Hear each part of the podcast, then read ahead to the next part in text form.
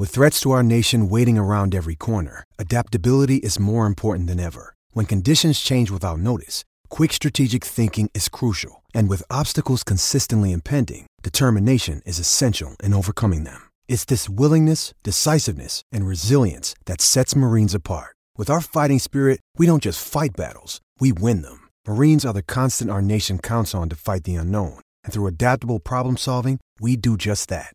Learn more at marines.com.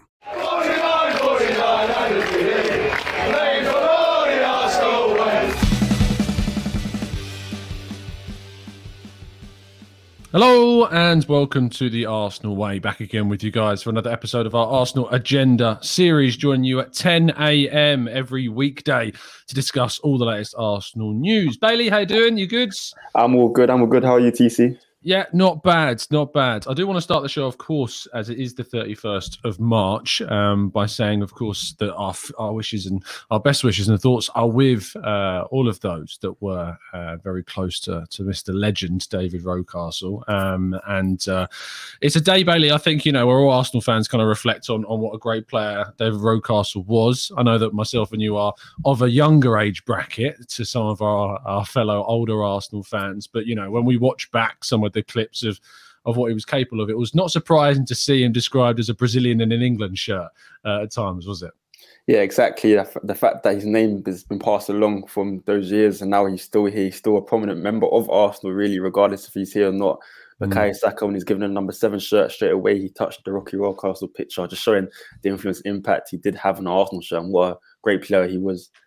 Absolutely. Um, and I'm sure people in the chat box have got all their own favourite memories of, of Rocky as well. So, yes. And uh, a shout out to Kevin Campbell in particular, who tagged me in a post about him this morning. So, uh, we wish uh, him the absolute best and, uh, and, fingers crossed we can all continue to appreciate how good uh, Rocky was going in the years ahead. And that maybe there'll be something at the next Arsenal home game. Of course, we're away at Crystal Palace on Monday, um, but then we face Brighton at home. So, maybe there'll be something uh, done at that game. Fingers crossed. Um, I want to move on to an interesting topic, Bailey, about the Premier League substitution rule, which was uh, came out yesterday. That they are going to increase the number of subs from three to five. Obviously, this is something that the Premier League has held off on uh, in comparison to, say, some of the other leagues and some of the other competitions, because we've had five subs in the Carabao Cup, in the FA Cup, in Europe, and of course other continental leagues as well. Is this a good move? Is it something you're happy is happening, or do you think it's going to give teams like Man City and Liverpool too much of an advantage? Yeah, I think it does need to happen. I think football's evolving, and that means also the five substitutions. I think it's better for football if teams need to make subs, players get tired, etc. It prevents injuries, it pre- prevents fatigue. It will be, I think it's a needed move. Football's evolving, and I think that's the five substitutions is part of that. happens elsewhere in Europe, so I think it's only mm. right the Premier League follows too, so they do get used to the system. So when it does happen in Europe, etc., they are up to speed. For Arsenal personally, I think if it happened this season, I don't think we really need it because the substitutions we use, I'll say there's only about one or two subs that actually come and can impact the game, and that is when we're losing. That is, of course, Nicola Pepe and uh, Arteta loves the classic Nketiah uh, substitution uh, and Rob Holding just to just to hold out for the last five minutes. So hopefully next season the five subs will come benefit to us because we make more signings and our depth is much more deeper. Absolutely. Uh, let us know in the chat box what your thoughts are surrounding the new rule regarding substitutions. And a happy birthday to Stevie, of course, as well. Hope you have a great day. Um, I think on this rule, it's it's good. I think it could encourage Arsenal as well to maybe a little bit more heavy-handed in the transfer market as well, in regarding to kind of the players that they bring in and knowing they need to have that strength in depth. Uh, it gives more opportunities for young players like Charlie Patino coming through, Omari Hutchinson. The amount of games, of course, that we've seen Arsenal make their three subs, and you're thinking at this point it'd be great to give like you know uh, Hutchinson a run out or Salah a run out, or you know players like this that Arsenal haven't been able to previously give minutes to. So I think it's going to be good for that, and especially it will help with the kind of the grassroots, homegrown, bringing through youth players and giving them experience in the Premier League. So that's going to be solid. However, I do think there is a solid argument about the likes of Man City and Liverpool getting an additional advantage in kind of the race as well. Um, Zonda says, seen yesterday, someone suggests that one of the five should be an academy player. I like that suggestion. I like that as well. I think that's a really good kind of way in which you say, I don't know how you would how would you categorize it? Um, has to be from the academy. You could you twist the rules and say, "Well, just put Bukayo Saka on the bench or Emile Smith Rowe on the bench." It's, I don't know how you would police it. Um, possibly, maybe someone who's under a certain age, under the age of twenty, possibly is, is how you get around it. Uh, Afrodynamic League says, "Morning all. Do you think Cody Gakpo can play as an eight? I don't think so. I, I think he's far, far, far too forward on the pitch to have a chance of playing there." Um, what I would say about the five substitution rule, though, Bailey, is that you can imagine it being something that as soon as say a club like you know Burnley or uh, Brighton or someone who's down the lower end of the table starts to lose points, it's going to get brought up. It's going to get used, isn't it? Yeah, we will do. It we will do, and that's how every that what happens with every rule really. When VAR mm. when VAR was introduced and they went against some clubs, teams are calling for it to be scrapped or or improved because it's against us. So every rule that's introduced is going to create a bit of controversy. But I think where it's used around Europe and international fixtures, it's only right that the Premier League follows suit because that's the way that's the direction football is going in, like it or not. As Zander pointing out, Pep doesn't make subs anyway, so it's maybe not advised. it is ironic, isn't it? He's the manager that was complaining about it and then never made enough subs uh, to even use the five. Um, it's interesting we talk about Liverpool and City because that brings us quite nicely on to the next topic, which is that Gary Neville has been speaking about uh, Arsenal uh, and specifically been speaking about Arsenal's inability to go any higher than fourth place, and that Mikel Arteta could arguably even decide to leave based upon reaching that ceiling with Arsenal. He says, I really like Mikel Arteta. I think he's a brilliant coach. I think the team is fantastic in terms of the young players they've got.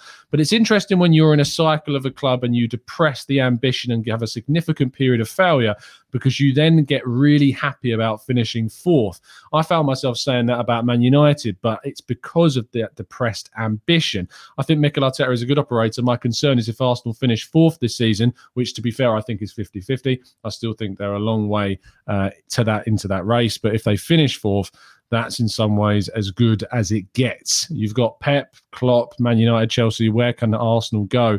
They're not going to compete. Mikel Arteta is a brilliant coach. I love what we're seeing uh, as a team, and he's getting the maximum out of it. I can only see how he wants to play. We can all see that. But he gets to fourth, and if he was really hard about it, he'd probably say, Right, that's about the best I can do there. I'm going now and getting my next job.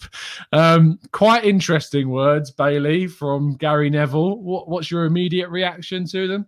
Yeah, look, I'm a big fan of Gary Neville and his punditry. I really do like watching him on Monday Night Football and etc. However, his takes on Arsenal this season, I'm not going to lie, it's been nothing but just wrong, just the mm. complete opposite of what you should be saying. I remember at the start of the season, he said Arsenal have no clear strategy. Clearly, we had the most. I think we had the most clear strategy out of the league, the players we were signing. Yeah. And then he goes on to say a few weeks ago on on on a Super Sunday that Arsenal would not be getting top four, and now that has suddenly changed, and now top four is our ceiling and we can't go anywhere else from there. I don't know where you get the evidence of the proof or the facts where you can say the top four is Arsenal's ceiling. We're not a Leicester, all respect, but we're not a Leicester City. Uh, they did win a league, but mm. you would associate them with top four and that's their ceiling because they're not in the top brackets of the top clubs in England. Arsenal is, I'll say, one of the top four clubs in England, absolutely. So if we beat top four, we are going to challenge for the tower because we are a major London club, and that means we will compete for trophies once we get in the Champions League and consistent and consistently stay there. We won't suddenly hit top four and just start dropping from there. That's not that's not how Arsenal operate, and he should know that because during his prime years, Arsenal were beating him to the league, and you know that you need a top squad and you need a big club to be able to do that. So.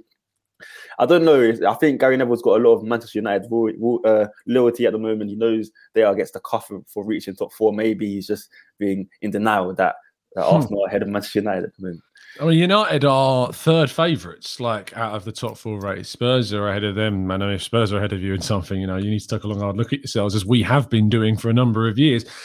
I find it ridiculous, to be honest. I think the comments are absolutely ridiculous because I think if you consider where Liverpool were when they were falling out of, you know, top four and uh, kind of stuck in the Europa League for years, Klopp comes in, a new manager takes them to the Champions League, pushes them forwards. Mikel Arteta is not of the pedigree of Klopp yet, nowhere close to that. And to be honest, not close to the pedigree of Klopp when he was at Dortmund yet. He's still got a long way to go. However, he gets Arsenal into the Champions League places after the back of two and a half seasons after Arsenal finished eighth twice. Yes, under his tenure, but positions which came about because of the previous mistakes of who was there before Mikel Arteta came in. And it certainly led to that point. What I would say is, is that Jamie Carragher spoke really well afterwards, I thought, about the players that Arsenal need to sign. And if Arsenal can get their own Alisson and Van Dijk, not in those specific two positions, but you'd certainly look at central midfield and you'd look at striker.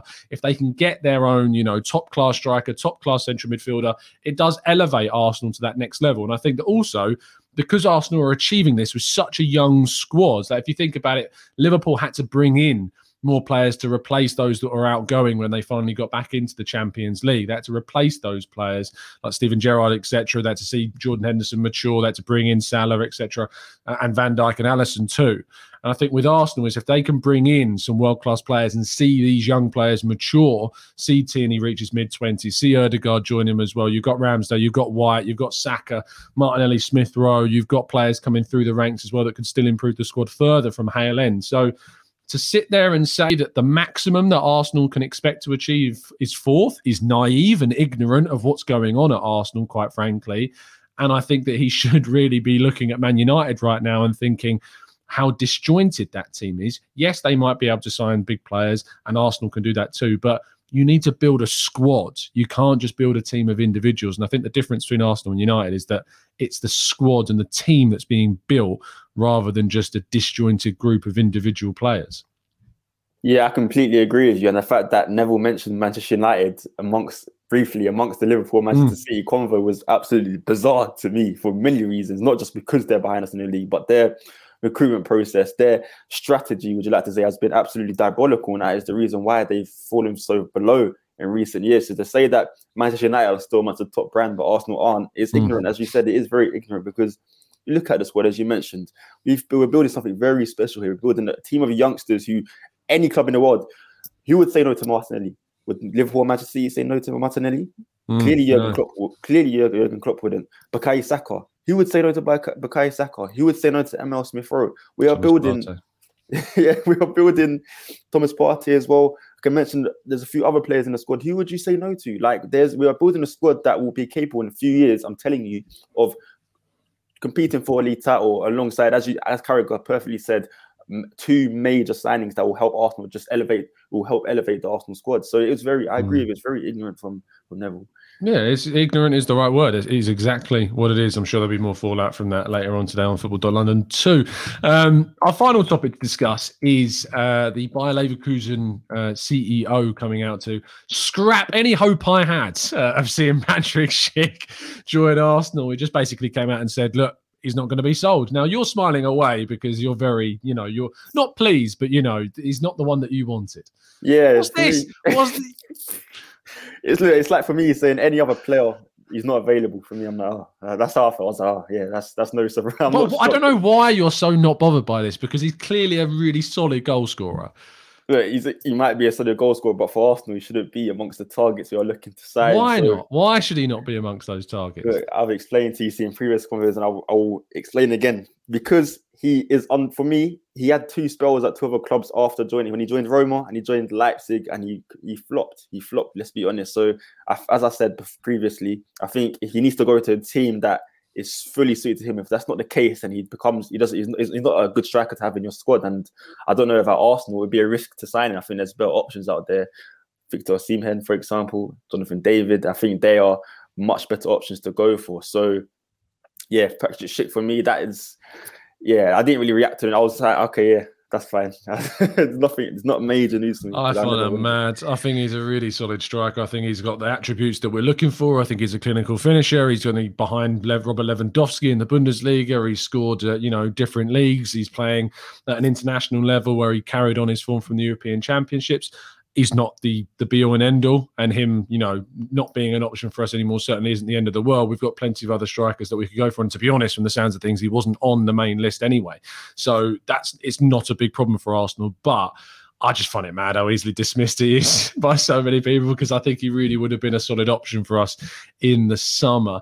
Um, if you've got any questions you'd like to throw our way, we've got a few minutes to tackle some of them as well. Let's see some of your reaction to what we were talking about a second ago. Graham says it's brilliant. Neville doesn't have anything good to say about Man United at the moment. He has to say something to get Arsenal fans debating. Shouldn't give him the time of day. Zander says Neville's takes on Arsenal's always backfire. So we will be Champions League soon. And Neil saying, I like Patrik Schick. Neil, I like you. so there we go. Uh, Weedy says Raphinha 25 million, Gakpo 42 million, Nunez 67 million, Neves 35 million, Tielemans 30 million, and Lamptey 30 million. You'd be lucky if we get half of these players top three all day long. We're getting into silly season. Uh, if you do want to see myself, Bailey, and Chris engage in silly season, yesterday our perfect transfer window video went out, and you'll be able to watch that on the channel. Um, Tony says, "Are you happy with the timing of the Tottenham Tottenham game? I didn't know that the Tottenham game had been yeah. scheduled. I think it's going to be the 9th of May, 9th, 10th of May, I believe. Have a quick check. Uh, Premier League make decision on Tottenham Arsenal's date for North London to be rearranged. Uh, it's checking the piece on football.london by Louis Chandler. I can't see the date though. Um, 9th of May. So uh, it's reported that while the official date has not yet been confirmed, sources have confirmed that plans to play the game in the week beginning May 9th have been relayed to both sides to make the week even more dramatic. Man United face a daunting clash with Chelsea the following weekend. I mean, are you surprised they put this right at the end of the No. season? I mean, this would put it between Leeds and Newcastle. The 9th of May would be two days after we play Leeds. So, what do you think about that? Yeah, no, I've always said that. I said that from the start. I knew straight away since the game was taking a bit of Yeah. a little bit a, a bit of a while to to to be rescheduled. I was like, they are waiting to make it a, a decider, almost a crunch game, and they are doing that. And let's just say we know Tottenham like being Tottenham. They do that bottling the big stage, so I'd be happy. I'd be happy with, with a with a last ditch game because I know Tottenham like to bottle. So hopefully they they show their true colours and do it again. Mm. I mean, Liverpool play Spurs the weekend before, um, whereas Arsenal play Leeds. You would think that Arsenal may be able to rest um, if they wanted Mm. to more players. I don't think they will because Arteta doesn't like to see me rest players at the moment. But uh, it will be, yeah, that's that's interesting about when they're going to schedule this game for. So it could have been in a worse place. I think they could have put it between, say, the West Ham and Leeds game. That would have been a little bit trickier for Arsenal, especially considering we have had a midweek game against Chelsea. I think um, very, very soon before that. So it, it could have been worse, and it will be coming down as a top four. Hopefully, we've already won significant amount of games, and they've dropped points that you know we've got a buffer um, by that point. And then I think we end the season with games uh, against Everton, um, and there's one other fixture that we've got as well against Newcastle. So you know they're two winnable games after the Spurs game that you'd hope maybe would hopefully wrap up what we need to do. I think Spurs they'll end the season with games against like Norwich and Burnley, is it? I think they have. So it's it's a much easier run for Spurs, but uh, it's just the way that it is. Fingers crossed we can get a result. Um, Bailey, thank you so much for joining me today. Really appreciate your time, mate. As always, thank you, TC, and guys in the comment section as well. Absolutely. If you haven't already do, done so, please drop a like on the video and subscribe to the channel if you are indeed new. Uh, we do these shows every single day at 10 a.m. Monday to Friday with content in the afternoons as well, leading up to the next game. You'll be able to catch Mikel Arteta's press conference as soon as that drops on the channel as well. See you soon, guys. Have a great day. And as always, keep following us down the Arsenal way.